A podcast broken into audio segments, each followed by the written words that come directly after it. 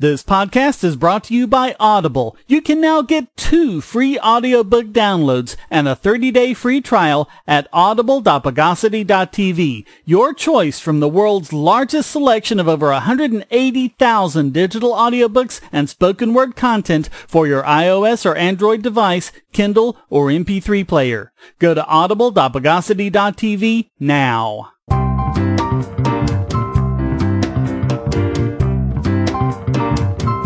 Welcome to the Bogosity Podcast for the week of March twenty-sixth, twenty seventeen, the podcast that sells instant water.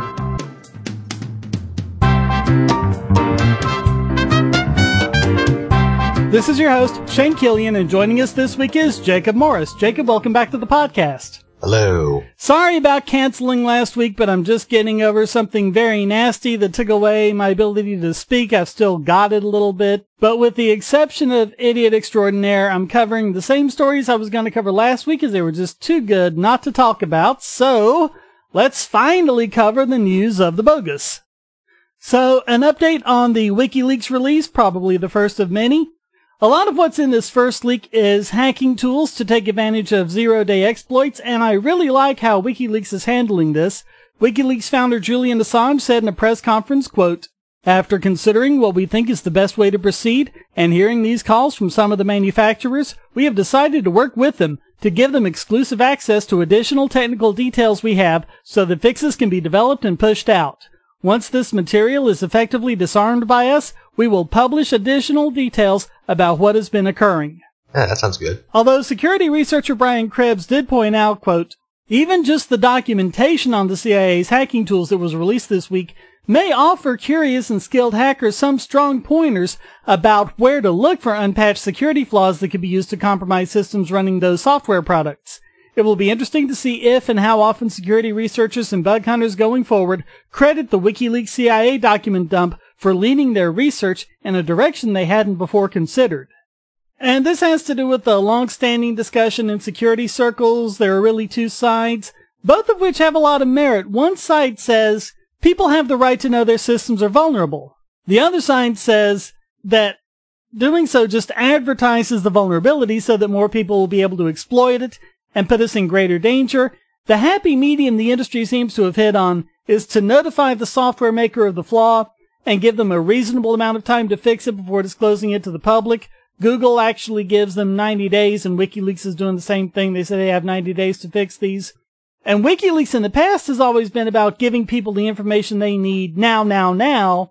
So the fact that they're withholding the details on this as well, you know, giving the manufacturers time to fix the flaw before fully exposing it, that seems to be a confirmation that this happy medium really is the right way to go. That seems to be the consensus now. Oh, yeah. That's good. Yeah. And keep in mind that this isn't just about exposing what the C I A has been doing. The flaws exist. They have existed. They're there for anyone to discover. And it doesn't look like the C I A discovered these zero days on their own. They probably acquired them from elsewhere, presumably hacker groups. So there probably are other hackers that know about these flaws. We have to worry about our own government, but we also have to worry about foreign governments and independent hacker organizations, probably even more so since we have less of an ability to defend ourselves from them in court. So congrats to WikiLeaks for doing right by the public and software makers. Also, just to let you know, WikiLeaks released its second dump yesterday as we record this, so hopefully there'll be info on that next week. It seems to be largely about macOS and iOS, so stay tuned.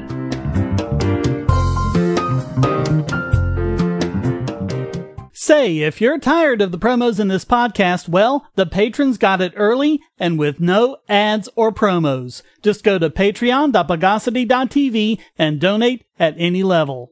Do you have children or nieces or nephews? Are you homeschooling or just want to counter some of the socialist indoctrination most children get in school? If so, go to bogosity dot t v slash Tuttle Twins, and you'll be taken to a website where you can get some great books for elementary-aged children. The Tuttle Twins books are books about liberty and free market economics that include children's versions of Bastiat's The Law, Leonard Reed's I, Pencil, and Hayek's The Road to Serfdom, as well as books about the Federal Reserve and how regulations protect business cronies. They'll learn about the harm caused by eminent domain, or regulations passed in the name of safety, and fundamental concepts of liberty. And as you can see from the sample pages on the website, they're all easy to read and nicely illustrated. They're just nine ninety-nine apiece, or get a special discount as well as free bonuses when you purchase all five. You can even buy in bulk to donate to schools and local libraries. So get the Tuttle Twins books at bogosity.tv slash Tuttle Twins. Well, if you ever needed any confirmation that what our government is doing is not about protecting us, look no further than this story. The Department of Justice and the F B I have just confirmed that they would rather drop a child porn case and let child abusers go free than give up the Tor exploit they used to catch them. Wow. Yeah. That's black and white there. In the case of United States versus Jay Mashad, most of the evidence against the alleged child pornographer came from information that federal investigators had gathered by exploiting a vulnerability in the encrypted network Tor. Federal prosecutor Annette Hayes, filing a motion on behalf of the D O J, said, quote, "Because the government remains unwilling to disclose certain discovery related to the F B I's deployment of a Network Investigative Technique, or N I T, as part of its investigation into the Playpen child pornography site, the government has no choice but to seek dismissal of the indictment." In other words, they're letting an accused child pornographer whom they clearly believe is guilty go free rather than give up their ability to go after others on the dark web, where presumably they'll have to let them go for the same reason. Wait, did they really think this through? I, I don't know. I mean, it seems like they've backed themselves into a corner there. If they have to reveal the exploit to prosecute, and they would rather keep the exploit than prosecute, then what's the point of any of it? Well, I guess they're just going to have to let a lot of child molesters go. I don't know. And, I mean, they had another option to them. They could have sought a protective order so that the defense could have examined the evidence without making it public, but they refused to do even that much. Instead, they decided to drop charges rather than reveal their precious secret to even a single person. They didn't think it through. Yeah.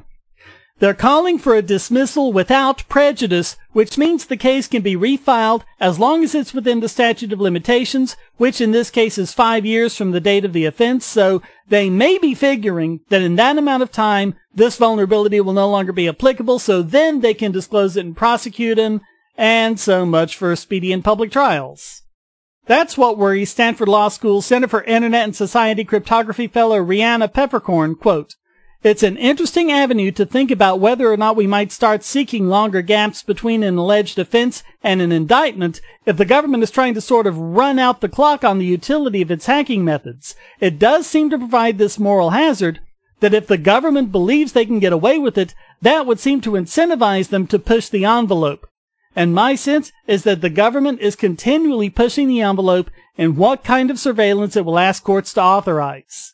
And in the past, the D O J was able to get around these requirements to reveal the information about their N I Ts, even though they're absolutely supposed to do under the Constitution, or they strong-armed the person into pleading guilty. But in this case, they relied on a very controversial kind of warrant that allows them to use secret malware to hack into the computers of suspects, innocent third parties, or even crime victims.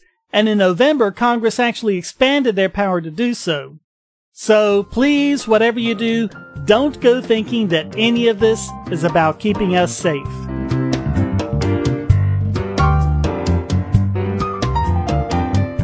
If you're on the Wi-Fi in a coffee shop or hotel, anyone on that network can get your traffic. Do you really trust all of those strangers? For that matter, do you really trust your I S P? A V P N can protect you from prying eyes, disguise your location, and even foil government censors. It's essential in this day and age, so go to v p n dot bogosity dot t v and you'll be taken to BoxPN. Starting at just two dollars and ninety-nine cents a month, you can get unlimited high-speed connections to V P N servers all over the world, and they don't log connections, so your privacy is assured. Traveling abroad, just V P N home, and don't worry about what those other governments are doing. Back at home, stop your I S P from traffic shaping and messing with the quality internet access you're paying good money for. You can connect from multiple machines at once, including your smartphone or tablet, and it supports all the secure standards, including OpenVPN and S S T P.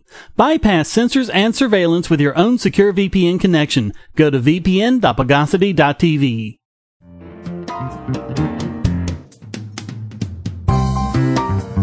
And now, another story on why innocent until proven guilty is crucial not only for our justice system, but for social life as well. This is a case where Nigel Lang has had his life permanently damaged by a typo. Police raided his South Yorkshire home, seized all of his electronic devices, and had his life next to ruined on allegations of sharing indecent images of children, all because of a single extra keystroke that occurred when authorities in Hertfordshire were inquiring about an I P address, and they made a single extra keystroke by mistake, which means they put in the wrong I P address. The I S P came back with Lang's physical address, which matched this mistaken I P address purely by chance. To make matters worse, the I P was actually registered to his wife, but her electronics weren't seized. Well, no, you're not going to go after the woman for child porn cases. Yeah, that wouldn't be politically correct. So Lang managed to get out on bail, but social services forbade him from living at his family home and not having any unsupervised contact with his son. Did I figure out the error yet? They did eventually, but his nightmare went on for a year before anyone would entertain any possibility of someone having made a mistake. He decided to file a complaint, and he was contacted by an officer who questioned if he really needed to complain and did this arrest have any impact on his life. I mean, really? Yes! Yeah. I mean, you make the guy out to be a pedophile, forbid him from living in his own home or seeing his son, and you're really wondering if he's suffering as a result?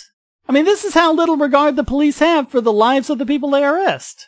So Lang's complaint led him to the truth about the I P address, which, as I said, originated with the Hertfordshire police, not South Yorkshire. Turns out, the Hertfordshire police didn't do any real investigation. They just had an I P address, and we've already covered several stories about why making assumptions about originating I P addresses is incredibly dangerous, because it might have been his wife. I mean, it was her I P address anyway. It might have been someone else piggybacking on his Wi-Fi.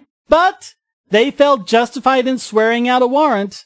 And even with that, even with that knowledge, they rejected Lang's complaint since the officers were acting in good faith.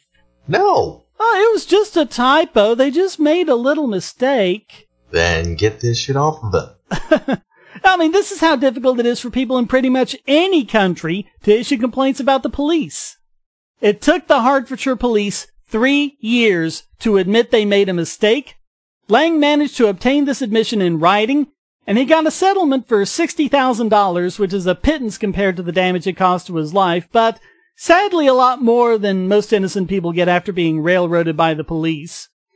The bogus charges are finally being expunged years later. Lang says he's waiting for an apology, but that will probably never happen, even though this will likely continue to haunt him for the rest of his life. Because of one typo. And no accountability among the police.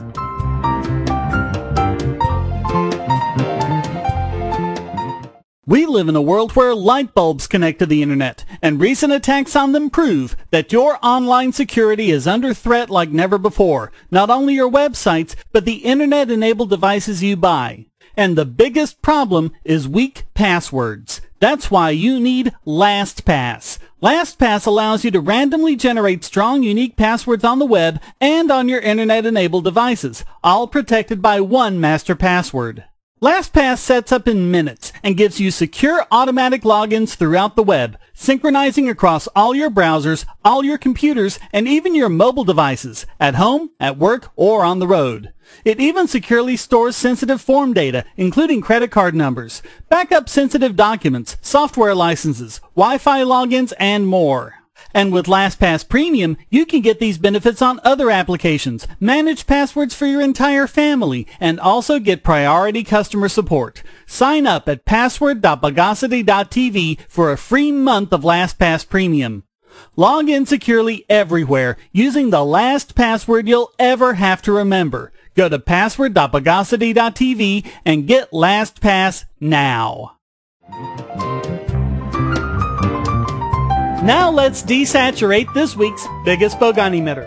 And this week it goes to Harvard University for a laughable infographic entitled Five Ways to Spot and Stop Fake News, which, taken with their accompanying list of fake news sites, really just translates to only believe news that has a leftist slant. I remember this one. Their infographic says, quote, Consider the source, strange domain names, or websites that end in L O are signs you should be wary. Really? Really? Yeah, I wonder if Bogosity dot T V constitutes a strange domain name. I wonder if Milo is a strange domain name. I know.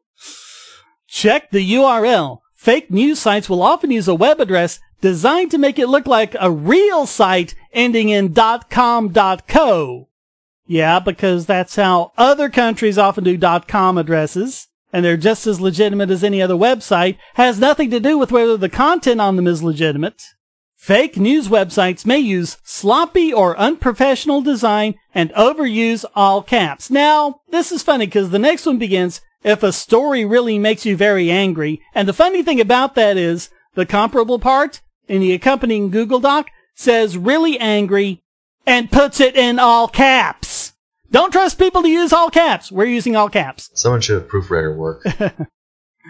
But yeah, if it makes you angry, that's an indication that it's fake and not at all an indication that something you believe might be wrong.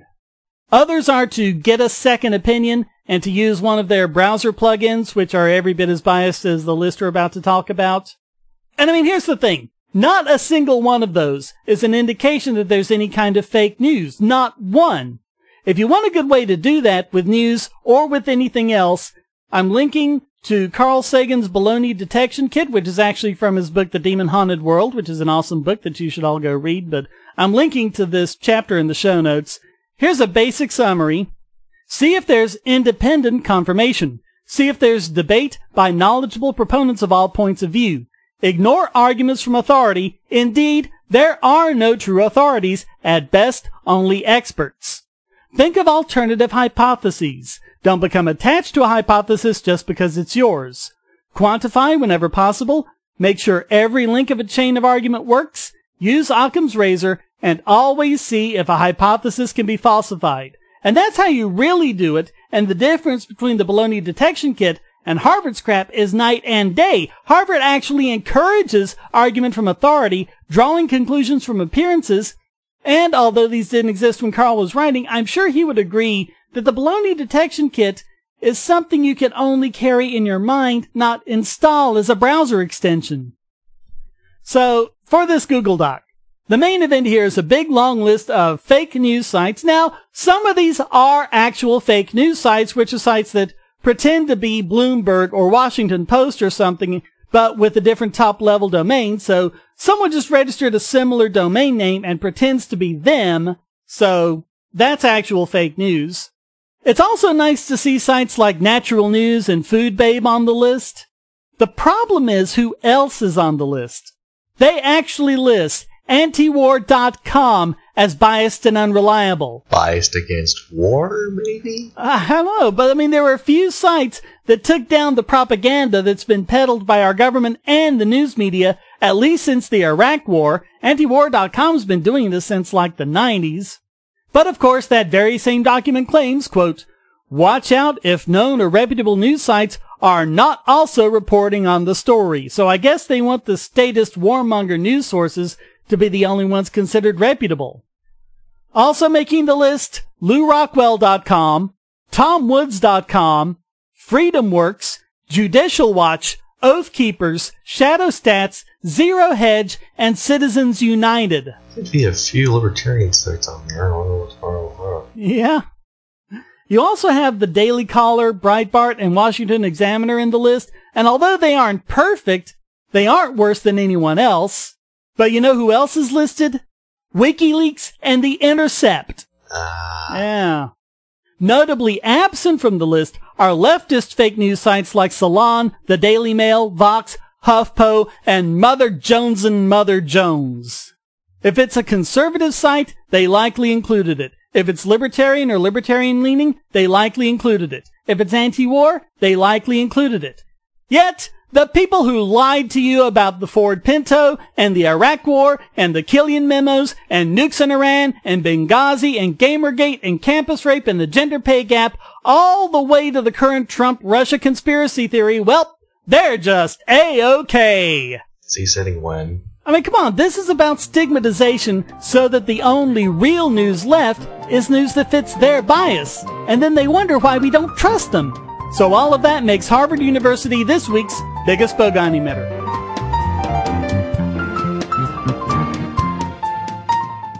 Bogosity dot t v gives you great ways to shop at Amazon. Clear your cookies and go to amazon dot bogosity dot t v and you won't pay a penny more for your purchase. Or go to prime dot bogosity dot t v for a thirty day free trial of Amazon Prime and enjoy thousands of movies and T V episodes, borrow Kindle books, and get unlimited two day shipping for free. And speaking of Kindle, go to kindle dot bogosity dot t v for a thirty day free trial to Kindle Unlimited. Read over one million books and listen to thousands of audiobooks on any device. Or go to home dot bogosity dot t v to try Amazon Home Services. Over a thousand different services from quality hand-picked pros, from house cleaning to equipment and furniture assembly, plumbing, electrical, painting, and other handyman services, all backed by Amazon's happiness guarantee. And as always, check the right-hand side of the podcast page for special Amazon deals.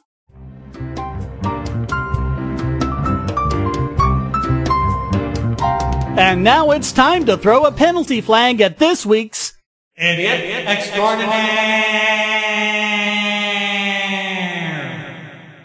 And this week it goes to eBay, which, despite being a major e-commerce site, hasn't always made the best decisions regarding their user security, including, for the longest time, not allowing long passwords and other things like that. But one thing they did do right was when they introduced a hardware key fob that you could use as a second factor for authentication, until now, because they're discontinuing it in favor of a text message. I kid you not. Oh, God. So in two thousand seven, PayPal, which was then part of the same company as eBay, offered for a one-time five dollar fee this little football-shaped thingy, which would give you a different six digit number every thirty seconds. It's basically a hardware version of the time-based authenticators like Google Authenticator that have become so popular. It's incredibly secure, but eBay is discontinuing it. Now, that part I can actually understand, because they farmed it out to VeriSign, and they have to keep paying VeriSign every time one of their users uses it. And I wouldn't be complaining at all if they discontinued this in favor of Google Authenticator, or more accurately, H O T P, which is the Internet Standard Protocol it uses. But they're not. They're switching to text messages even after NIST released new authentication guidelines recommending against this method because S M S messaging isn't in any way secure. I mean, it's better than not using any second factor at all, but it's easily intercepted by anyone who's determined enough to do so. It's not available if you're in a phone reception dead zone at the time. S M S itself is unreliable. Sometimes it makes several minutes, if not longer, to get the text. And it's just too easy for someone to call your carrier and pretend to be you losing your phone and requesting a new SIM card. It would have to be a targeted attack, but the security vulnerabilities together with the reliability issues make it much less desirable than other readily available options. eBay spokesman Ryan Moore told security researcher Brian Krebs, quote, "As a company, eBay is committed to providing a safe and secure marketplace for our millions of customers around the world. Our product team is constantly working on establishing new short-term and long-term eBay-owned factors to address our customer security needs. eBay continues to work on advancing multi-factor authentication options for our users with the end goal of making every solution more secure and more convenient. We look forward to sharing more as additional solutions are ready to launch." I'm calling B S. H O T P is easy to implement and incredibly secure, and there are a number of apps users can use to select it, not just Google Authenticator. Personally, I like Authy, that's A U T H Y. That gives you things like phishing and man-in-the-middle protection, and it can also talk directly with the site so you don't have to actually give it the number it generates. And you can even give it a nice beefy password and back up all of your sites with it. The LastPass people also have LastPass Authenticator, which gives you other advantages like push notifications. I mean, we're talking about really mature technology here. And as predominant as eBay is, it's inexcusable that the only form of multi-factor authentication that they offer is one that NIST said specifically not to use. And that's why eBay is this week's Idiot, Idiot Extraordinaire.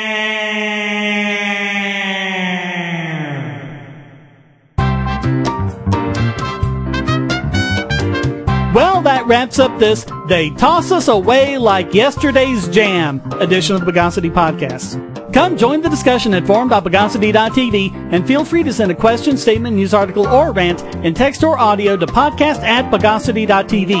This podcast depends on you to keep going, so please donate using the links on the website or the Q R codes in the thumbnail, or become a patron at patreon dot bogosity dot t v and get the podcast and YouTube videos early and without ads or promos.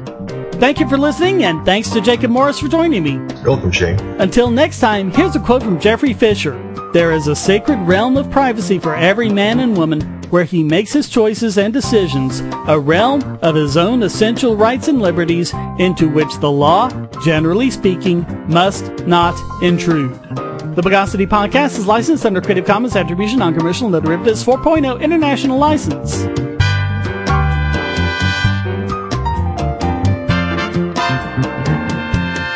Bogosity.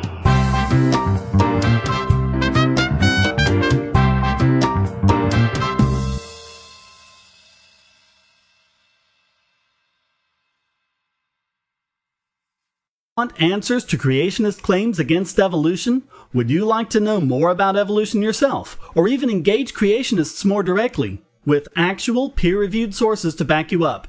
My book, How Evolution is Scientific, is designed to show the basics of evolutionary theory and how it is so well supported using the scientific method. It's impeccably sourced, with references to the actual scientific material, and is arranged using the creationists' own criteria of what is scientific. Using their own arguments against them, see how evolution is scientific, but creationism is not, based on observations, accurate predictions, logic, and evidence. Get answers to common creationist claims, and even a primer on abiogenesis, the start of all life. It's all in my book, How Evolution is Scientific, available at Amazon and on Kindle, EPUB, and P D F as well. Get How Evolution is Scientific and never be taken in by creationists again.